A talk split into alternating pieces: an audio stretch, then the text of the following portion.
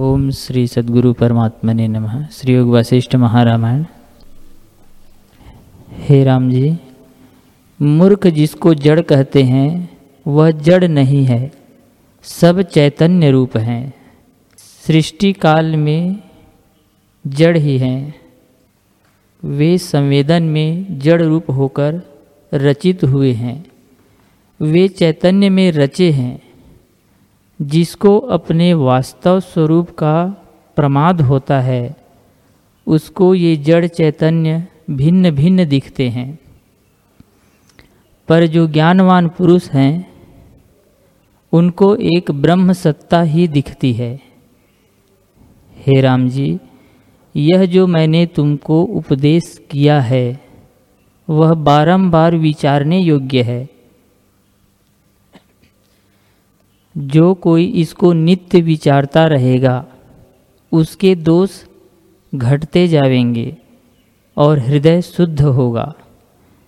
जो ब्रह्म विद्या को त्याग कर जगत की ओर चित्त लगावेगा, उसके दोष बढ़ते जावेंगे हे राम जी ज्यों ज्यों जीव को ब्रह्म विचार उदय होता जावेगा त्यों त्यों दुख नष्ट होते जाएँगे।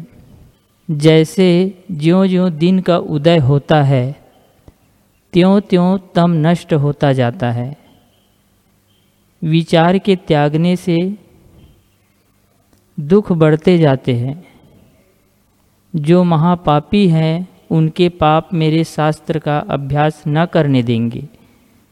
उनको यह जगत वज्रसार की नाई दिखता है। और संसार भ्रम कभी निवृत्त नहीं होता। मैं, तुम आदि, यह सब जगत आकाश रूप है। भाव, अभाव आदि, यह शब्द ब्रह्म सत्ता के नाम हैं। जो परम शुद्ध, निरामय, अद्वैत और सदा अपने ही आप में स्थित है, जितने पदार्थ उनमें, उसमें भाषित होते हैं वे ऐसे हैं। जैसे शिला में शिल्पी जिन पुतलियों की कल्पना करता है, वे सब शिल्पी के चित्त में होती है।